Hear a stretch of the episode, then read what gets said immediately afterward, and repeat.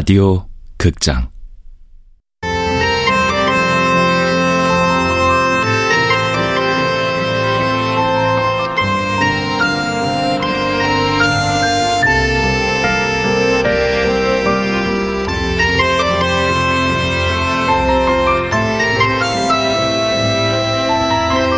통영이에요. 지금.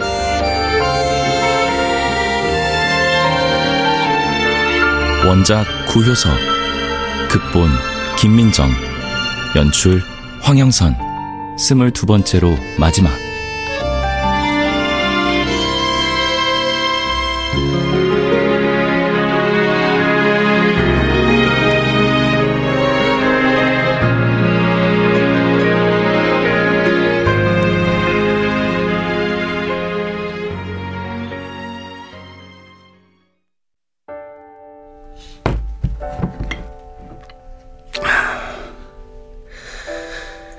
자, 이 커피와 똑같은 커피를 만드는 사람을 알고 있습니다. 김재원이라는 사람인데, 언젠가 정선에서 그의 커피를 처음 마셨죠. 사장님 원고 말미에도 등장하더군요. 김재원이라는 이름. 이름을 바꿔준 것일 테죠. 전 그런 걸 참 잘하거든요. 제자 이름도 딸 이름으로 바꾼 적 있잖아요. 그 사람 그때 워낙 세상에 이름이 알려졌어서 양심 선언 때문에 그래서 많이 불편했거든요. 에, 그런데 어째서 아드님에게는 아버지를 주은후라고 했을까요? 세상에 아버지가 없는데 애한테 평생 보여줄 수 없는데 도리가 없더라고요. 그럴 때 모든 어머니들이 하는 말이잖아요. 죽었단다. 그게 제일 쉽고 쓸만하니까요. 무덤도 있고. 아, 네, 그렇군요. 그럼 김재원 씨가 서울에 있을 때는 뭘 하셨었나요? 아이스크림 카페겠죠? 오, 정말이요? 그걸 그대로 본딴 게 이 톨로 카페 아니겠어요? 음, 그때도 톨로였고요. 네. 무슨 뜻일까요? 그리스 바닷가 마을이라네요. 아, 네. 그래요. 네. 그곳도 이곳 같을까? 톨로. 푸른 창틀 밖으로 내려다 보이는 바다가 오후의 햇빛을 받아 은박지처럼 번쩍거리는 곳.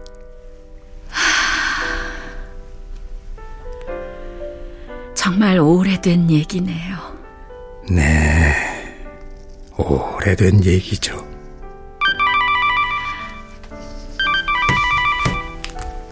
네, 여보세요? 통화가 끝나는 대로 돌로의 근황을 김재원 형에게 알렸노라고 양해도 구하지 않고 그랬노라고 그녀에게 말할 작정이었다. 아, 다 됐다고요? 감사합니다. 언제 찾으러 가면 될까요? 네. 네, 알겠습니다. 혼사를 앞두고 있다 보니 챙겨야 할 게 많네요. 한국에도 생떼밀리온 같은 데가 있습니다. 그런가요? 포도밭이 많은 데인가요? 그건 아니고 무인역이 많은 곳이에요. 사람 없는 기차역이요. 그렇군요. 어딜까요? 한국의 무인역이 많은 곳이. 영월이요.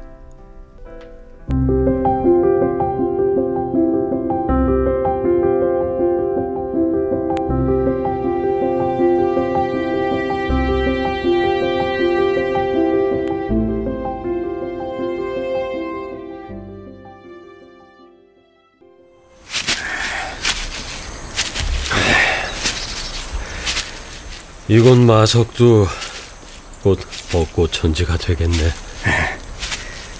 벚꽃이 활짝 피면 필수록 왠지 이곳은 더 고즈넉해질 것 같아요.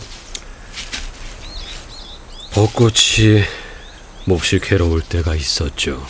아.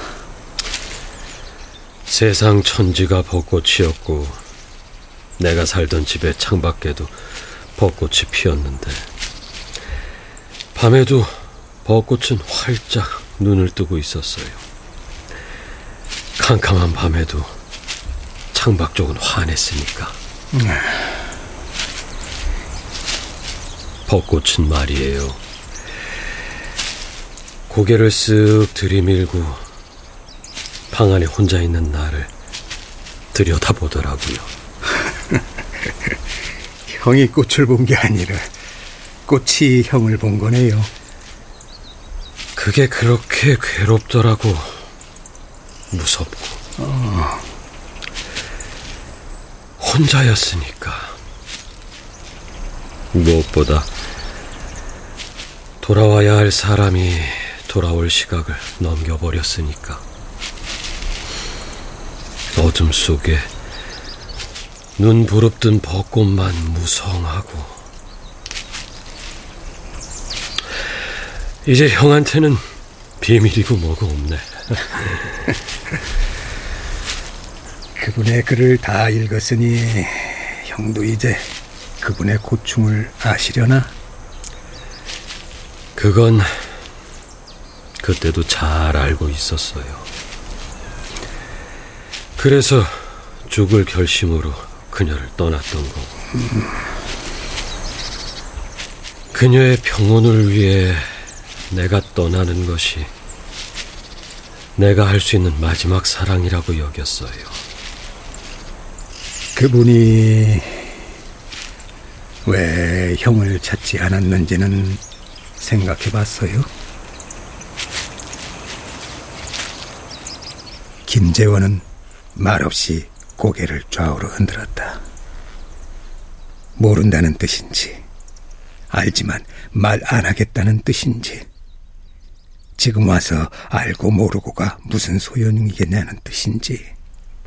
그런데 난 이렇게 말해버렸다. 맞아요. 그래서 형을 안 찾았을 거예요.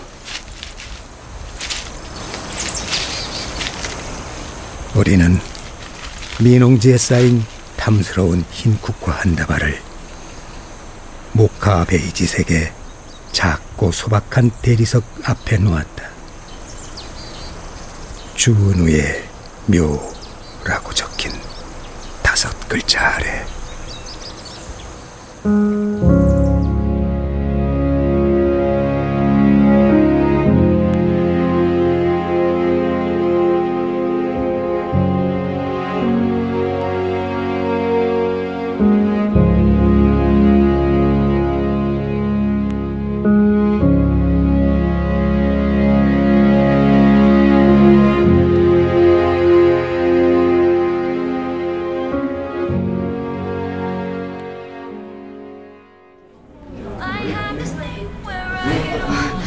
어머니, 여기 너무 번잡하지 않으세요? 다른 곳으로 옮길까요? 아니야, 좋은데. 너무 조용하면 얘기하기 더 힘들 것 같아. 아, 무슨 얘긴데요? 긴장하게 만드세요, 왜? 소라, 그리고 혜선아. 네. 너희 둘한테 이제는 얘기해줘야 할 때가 온 것 같아. 아, 혹시 아버지 얘긴가요? 때를 놓치기 전에 이제는 정말 말해야 할 것 같은데. 그런데 혹시 이게 아무 준비도 안 된 소리한테 어떻게 들릴지. 아, 전 괜찮아요. 언제든 들을 준비가 돼 있었어요 어렸을 때부터. 오히려 어머니가 입 다물고 계신 그 시간이 저한텐 더 힘들었어요. 어떤 얘기든 좋아요. 뭐든 받아들일 수 있어요. 혹시 네가 소설가 선생에게 보냈다는 그 원고. 그걸 먼저 봤다면 충격이 덜했을까. 아, 전 읽지 않았어요. 언젠가 어머니가 직접 해주실 거라고 생각했죠. 세상엔 참 기이한 인연도 있지. 아주 작은 점이라도 희미한 선으로 이어진 것처럼. 그 소설가 선생님이 네 아버지를 알고 계시더구나. 돌아가신 아버지를요? 젊을 적 친구셨나요? 차마 날 이해해달라고는 못하겠다. 살아계신 오랫동안 만날 수 없었던 네 아버지. 네? 아, 아, 아 버지가 살아계신다고요? 응. 살아계셔.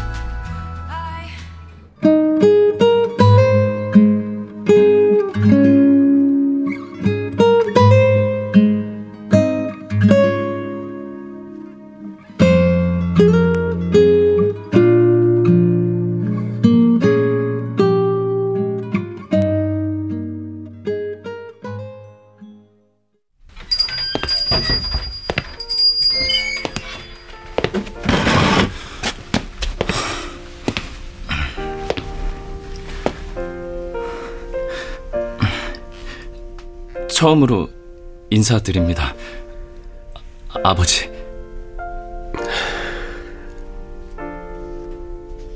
미안하다.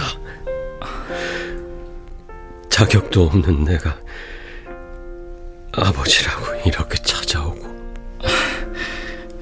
얘기 듣고 정말 놀랐지만, 이렇게 살아계신 아버지를 만날 수 있어서 기쁩니다. 다시 한번 미안하다.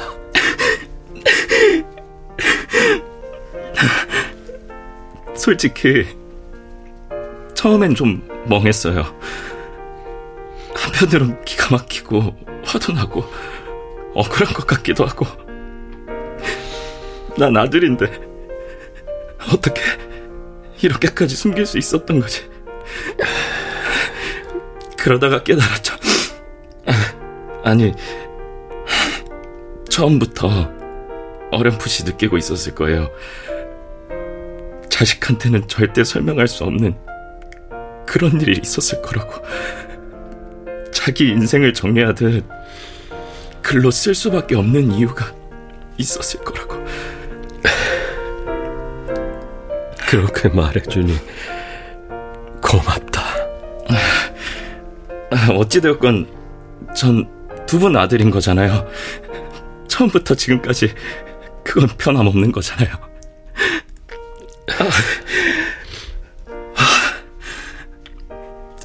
저도 이제 성인입니다, 아버지. 그렇구나. 그렇게 시간이 흘렀구나. 아, 제가 아직 세월을 이야기할 나이는 아니지만요. 제가 너무 모르고 산 것 같다는 생각이 들어요. 두 분의 이야기, 그리고 두 분 세대의 이야기. 이제부터라도 조금씩 알게 되면 좋을 것 같아요. 그럼 두 분을 좀 더 잘 이해할 수 있을 거예요. 아, 그 여태까지 아버지로 알고 있던 그분까지도요. 예전에 그런 얘기를 들었어. 아이들을 보면 우리와는 참 다르다고.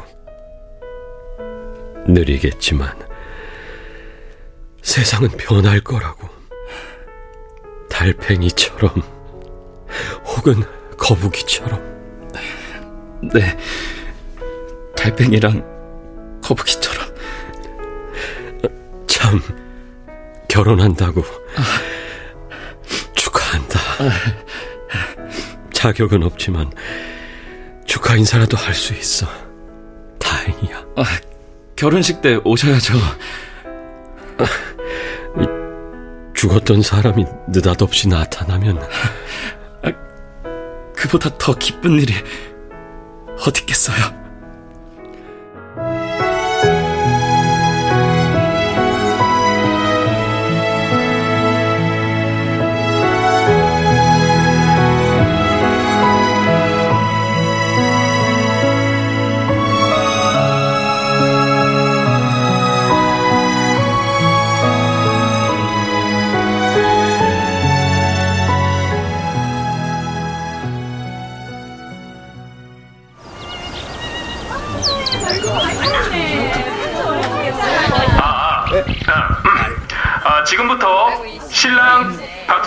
박솔군과 신부 이혜선 양의 결혼을 시작하겠습니다.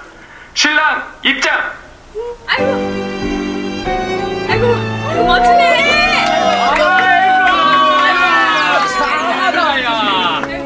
박솔이 성큼성큼 걸어온다.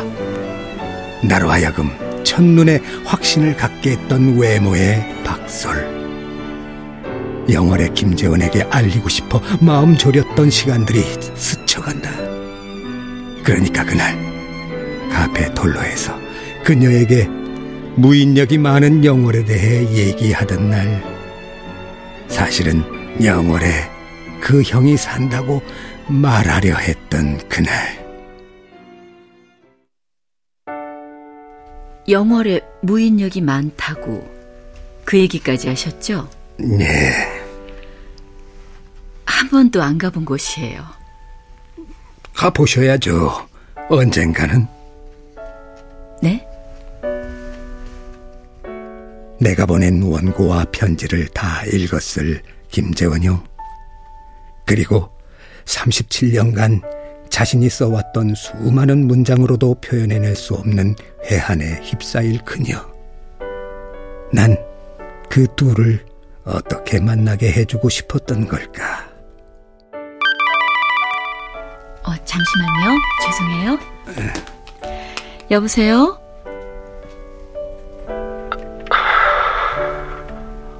오랜만이에요. 전화기 저편의 소리가 내 귀에까지 들려왔다. 이런, 이제 설명도, 자백도 더는 필요 없어졌다. 오랜만이에요. 잘 지냈어요? 잘 지냈나요? 세월이 많이 흘렀네요. 혜린 씨. 그래요. 많이 흘렀어요. 상은 씨.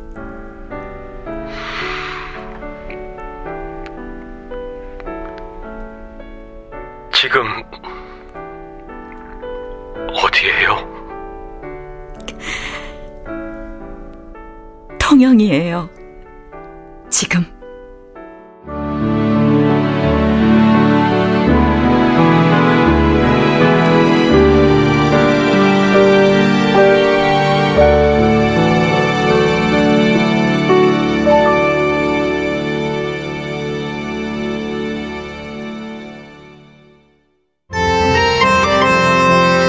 라디오 극장 통영이에요 지금 구요서 원작 김민정 극본 황영선 연출로 스물두 번째로 마지막 시간이었습니다.